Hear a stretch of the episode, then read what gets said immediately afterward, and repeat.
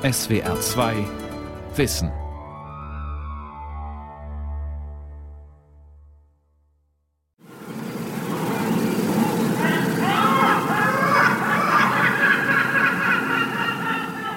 Frühmorgens, wenn das Gras in den ummauerten Gärten noch taunass glänzt und die ersten Fensterläden geöffnet werden, haben in Venedig die Möwen das Sagen. Von den Kanälen her weht ihr Gegakel ins Labyrinth der Gassen. Später hallt auf den Campi, den Plätzen und in den Calli, den Straßen, das Sprachengewirr zehntausender Touristen wieder. Aber zu jeder Stunde prägt die Lagunenstadt ein Grundton der Klang des Wassers, der Wellen und der Boote. Der Bootsbauer Niccolo Zen sagt, e die Boote und die Stadt Venedig haben sich parallel entwickelt. Anfangs waren Boote nötig, um die Laguneninseln, auf denen es nichts gab, zu besiedeln. Nach und nach transportierte man mit den Booten dann Baumaterial auf die Inseln und errichtete die Stadt.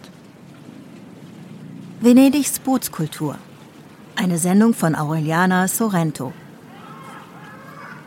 Venedig wurde von adriatischen Küstenbewohnern gegründet, die vor kriegerischen Germanen in die Sümpfe der Lagune und auf ihr Labyrinth kleiner Inseln flohen. Mitte des 6. Jahrhunderts begannen die Flüchtlinge, sich dauerhaft auf den Inseln niederzulassen und eine Stadt zu bauen. Seitdem ist die Geschichte Venedigs mit der der Boots- und Schifffahrt verbunden.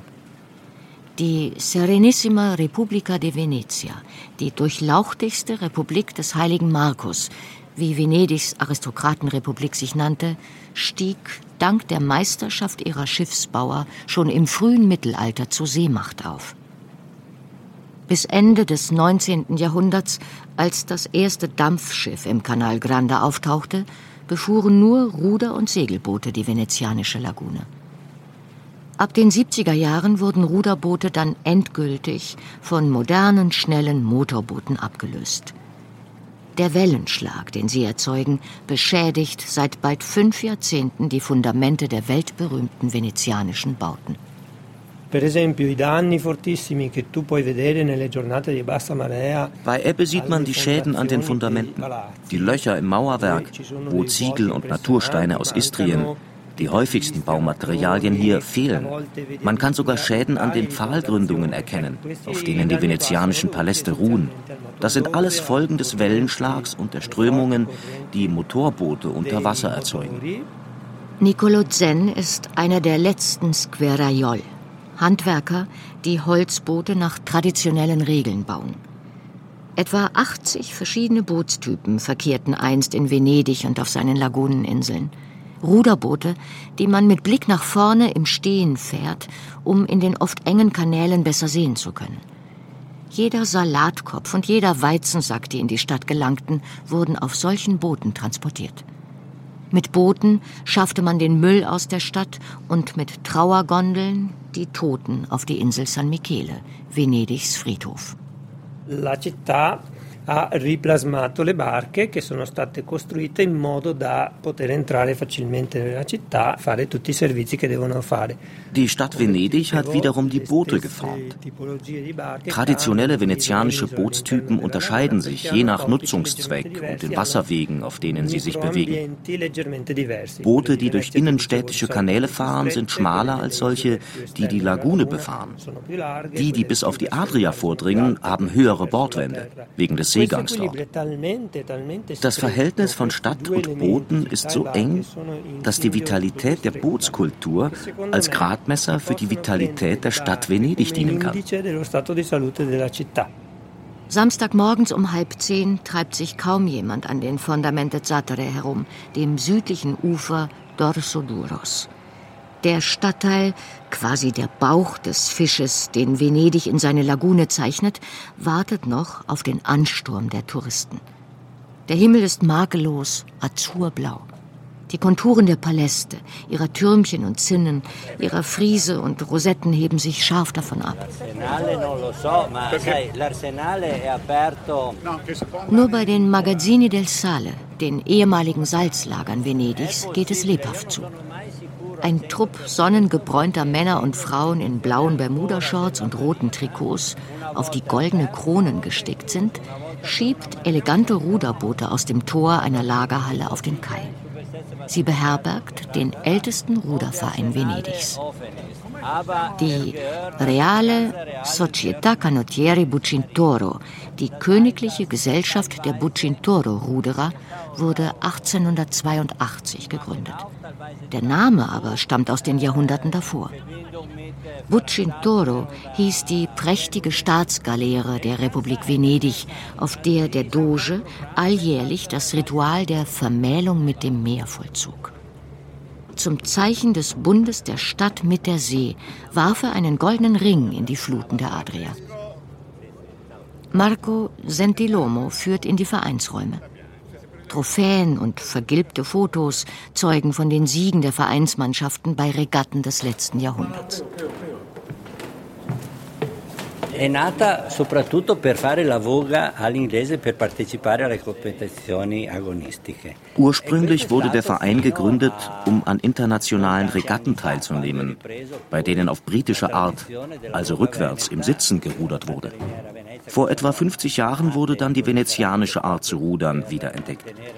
Um diese Tradition am Leben zu halten, wurden inzwischen viele Rudervereine in Venedig gegründet. Fast jeder Venezianer kann auf venezianische Art rudern. Auf dem Bootssteg vor den Magazzini wird das Ausflugsziel besprochen. Sentilomo, Spross einer alten venezianischen Familie, hat lange in München und in London gelebt und wechselt gewandt von einer Sprache in die andere. Schauen wir mal, ob die Arsenale auf. Wir können da hingehen, in Alternative oder zusammen. Wir können auch zum San Servolo Insel. Ein wuchtiger Säulendrehkran ragt in den Himmel. Nacheinander werden die Boote auf seine Hebegurte geschoben. Schlanke Holzboote mit nach oben gebogenem Bug und Heck. Das größte mit weiß lackierten Planken und rotem Kiel. Wir nehmen zu sechst darin Platz. Der Kran hebt das Boot mitsamt uns allen in die Luft, schwingt es zur Seite und senkt es rumpelnd ins Wasser hinab.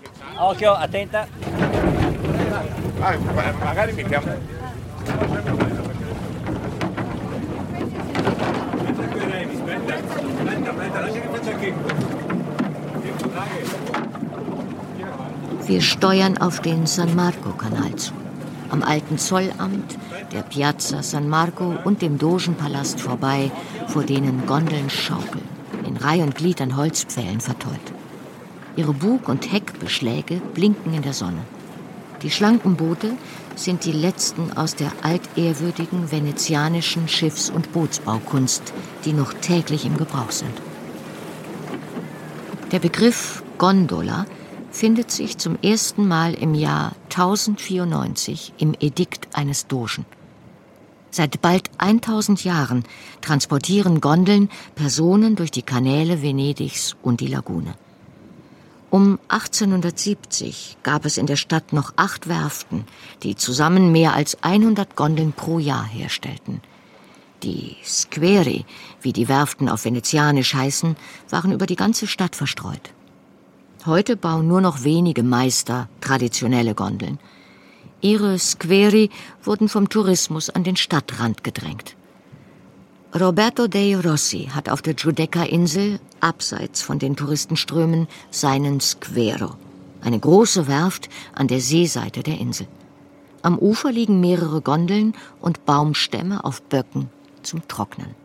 Momentaneamente stiamo facendo sia riparazioni di gondole, costruzioni nuove. Momentan renovieren wir einige Gondeln und bauen ein paar neue. Außerdem restaurieren wir gerade eine 20 Meter lange Gondel, die nur Repräsentationszwecken dient, also zum Beispiel bei Stadtfesten verwendet wird. Sie heißt Dodesona, das heißt für zwölf Ruderer und ist 40 Jahre alt. Die Kunst, Gondeln zu bauen, wurde über Jahrhunderte vom Vater auf den Sohn vererbt. Heutige Gondeln sind das Ergebnis stetiger Verbesserungen. Die Urgondeln des Frühmittelalters unterschieden sich kaum von den anderen Bootstypen der Lagune. Aber im 14. Jahrhundert avancierten Gondeln zu bevorzugten Transportmitteln venezianischer Patrizier und wurden deshalb immer schlanker und eleganter. Da sich die Adligen mit der Ausschmückung und Farbenpracht ihrer Gondeln hemmungslos zu überbieten versuchten, erließ der Senat 1562 ein Gesetz gegen die Prunksucht, nachdem alle Gondeln schwarz zu sein hatten. Bis Ende des 18. Jahrhunderts hatten sie symmetrische Rümpfe und mussten von zwei Mann gerudert werden. Heute ist die linke Seite einer Gondel um rund 25 Zentimeter breiter als die rechte und kann wegen dieser Asymmetrie, die einen Rechtsdrall erzeugt, von nur einem Mann an Steuerbord gerudert werden. Diciamo che l'unica imbarcazione al mondo che è asimmetrica. Die Gondel ist das einzige asymmetrische Wasserfahrzeug der Welt. Diese Asymmetrie ihres Bootskörpers dient dazu, dem Gondoliere das Steuern zu erleichtern. Zumal sie elf Meter lang ist und durch die engen Kanäle Venedigs manövriert werden muss. Jede Gondel muss nach Maß gebaut werden, das heißt nach dem Gewicht des Gondoliere und der Innenausstattung. Man muss alles genau austarieren, damit der hochgezogene Bug und das Heck im Wasser auf gleicher Höhe bleiben deve essere sempre parallela, sia la prua che la pupa devono avere le stesse altezze. An Arbeit mangelt es De Rossi nicht. Aber es fehle an Ausbildung und Nachwuchs, beklagt der Meister. Die Kunst des Gondelbaus drohe in Vergessenheit zu geraten. Ähnlich ergeht es den anderen Handwerkern, die an Bau und Ausstattung von Gondeln beteiligt sind.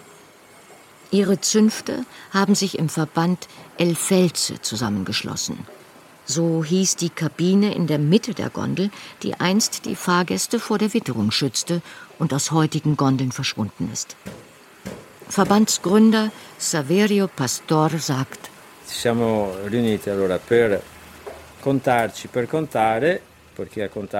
wir haben uns zusammengeschlossen, weil wir immer weniger werden und immer größere Schwierigkeiten haben. Das Interesse an unseren Handwerken lässt nach. Einst war das Handwerk eine Eigenheit dieser Stadt, aber es ist völlig ins Abseits geraten.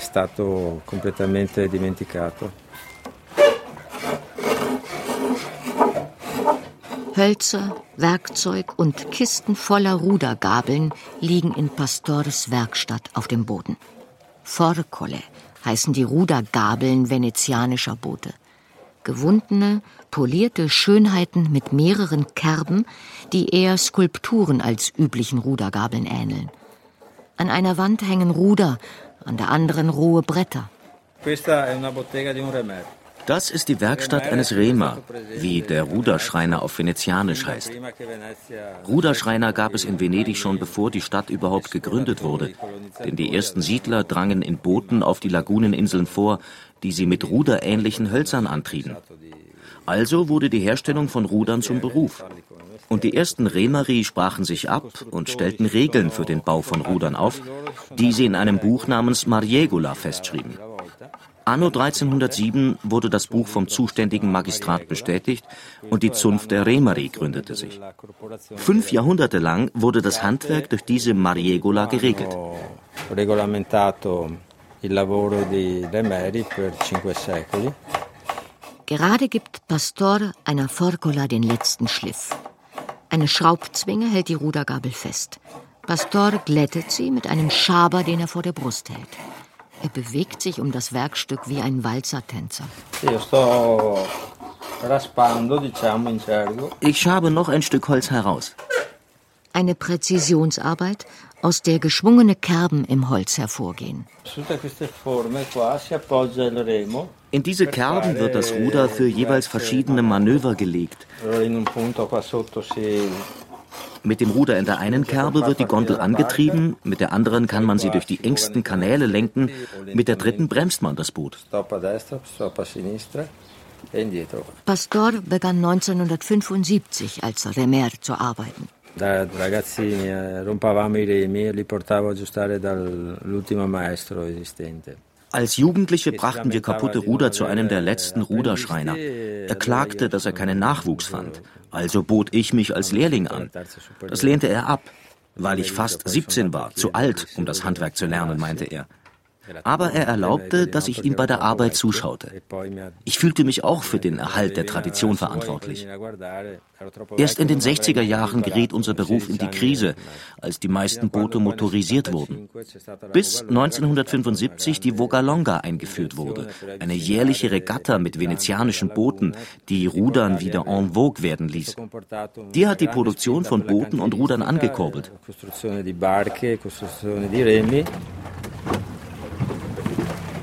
Wir kommen jetzt in das Gebiet von äh, Arsenale.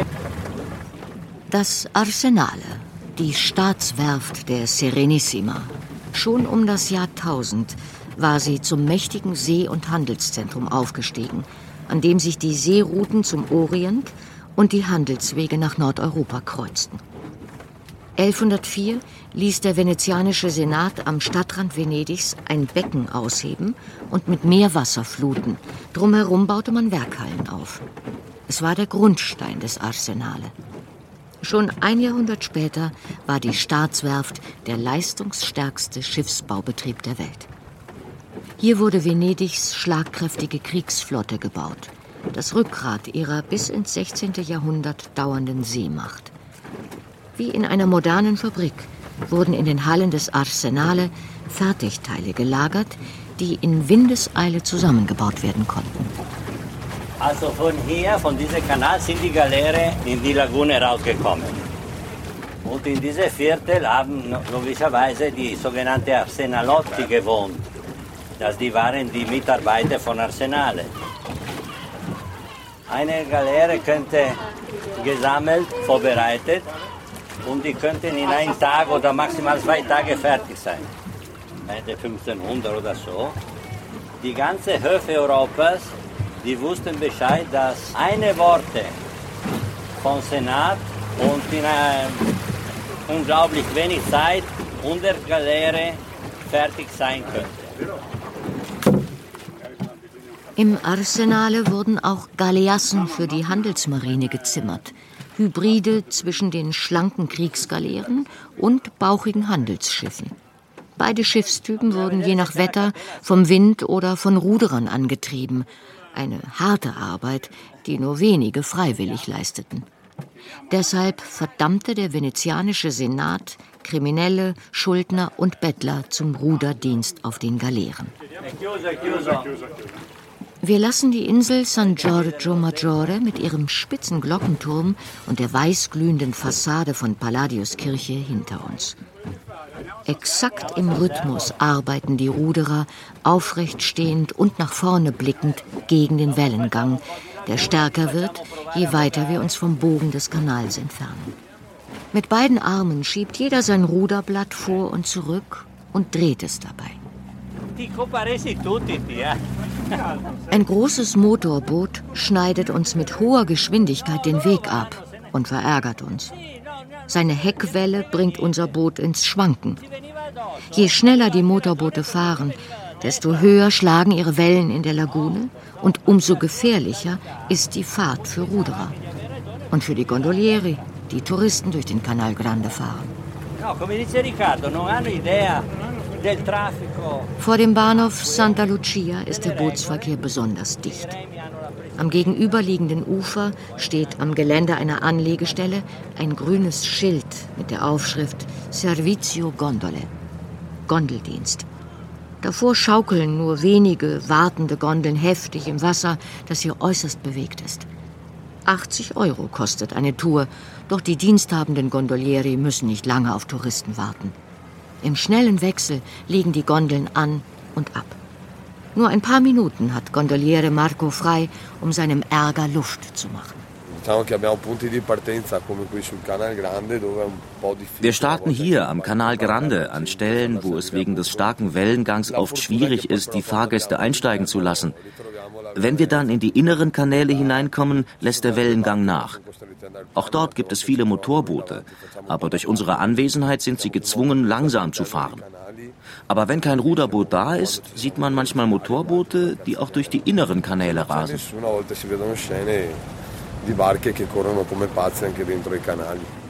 Wellenschlag ist ein relativ neues Phänomen in Venedig.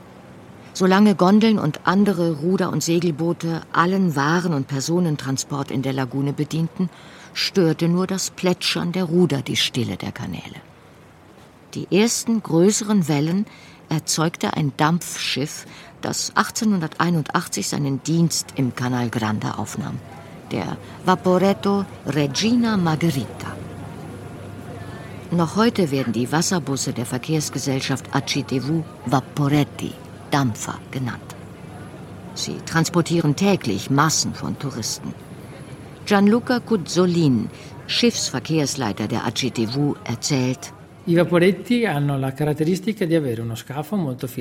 Unsere Vaporetti haben einen sehr schlanken Rumpf, um so wenig Wellenschlag wie möglich zu produzieren.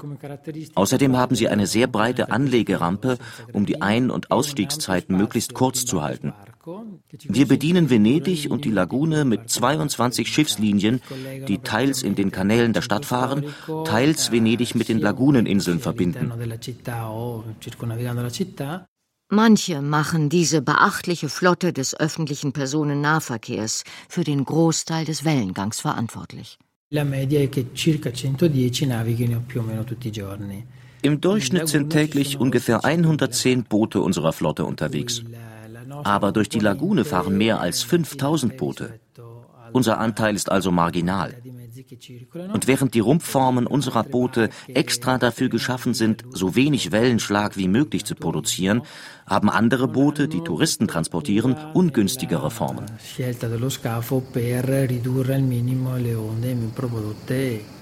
Das Problem sei, dass es viel mehr Boote gebe, als die Kanäle Venedigs fassen können, sagt Marco Agostini. Er ist Kommandant der Lokalpolizei Venedigs und für die Verkehrskontrolle in den innerstädtischen Kanälen verantwortlich. Fünf oder sechs Polizeiboote sind pro Schicht in Venedigs Kanälen unterwegs, um auf die Einhaltung der Verkehrsregeln zu achten. Zu wenige, sagt Agostini. Mehr würden der Stadt Venedig aber nicht zugeteilt. Dove c'è la pattuglia, in gergo diciamo che tutti perdono l'elica. Immer wenn eine unserer Mannschaften auftaucht, fahren alle so langsam, als hätten sie die Schiffsschrauben verloren. Sobald sich das Polizeiboot entfernt, beschleunigen sie. Das Problem ist die Höhe der Geldbußen. Als es noch einen eigenen Kommissar für den Wellenschlag gab, wurden Boote nach Verstößen eine Woche lang beschlagnahmt. Heute gibt es das nicht mehr. 100 oder 200 Euro Geldbuße tun nicht wirklich weh. Wenn ein Wassertaxifahrer schneller fährt und statt 10 Fahrten 20 macht, verdient er zehnmal so viel wie die Strafen, die man ihm aufbrummen kann.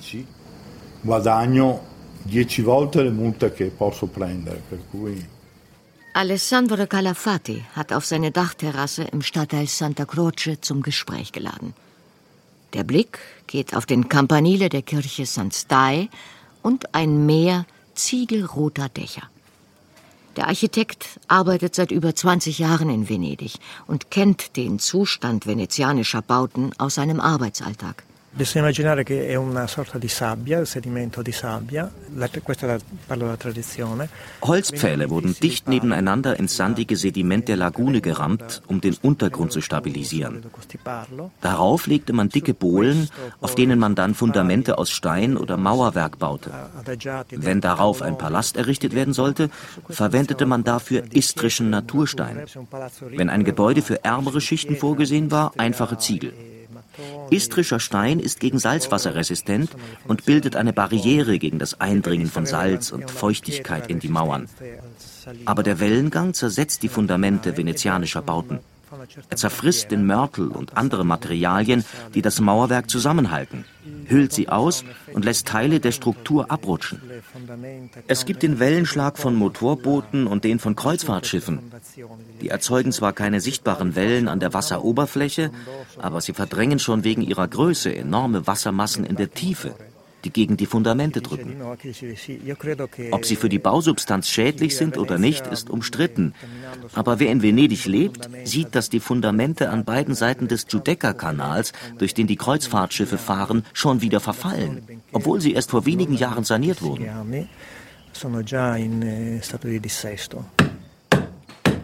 Der Squero, die kleine Bootswerft von Nicolo Zen, liegt im Stadtteil Castello, gegenüber der San Pietro-Insel, abseits vom Touristenparcours.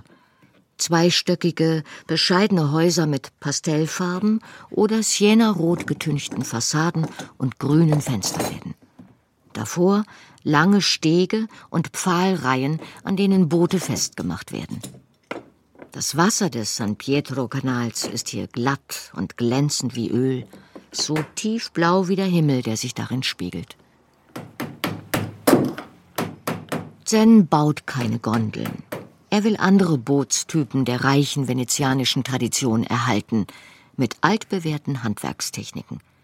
Die Planken des Bootes, das er gerade grunderneuern soll, kalfatert er mit Werk.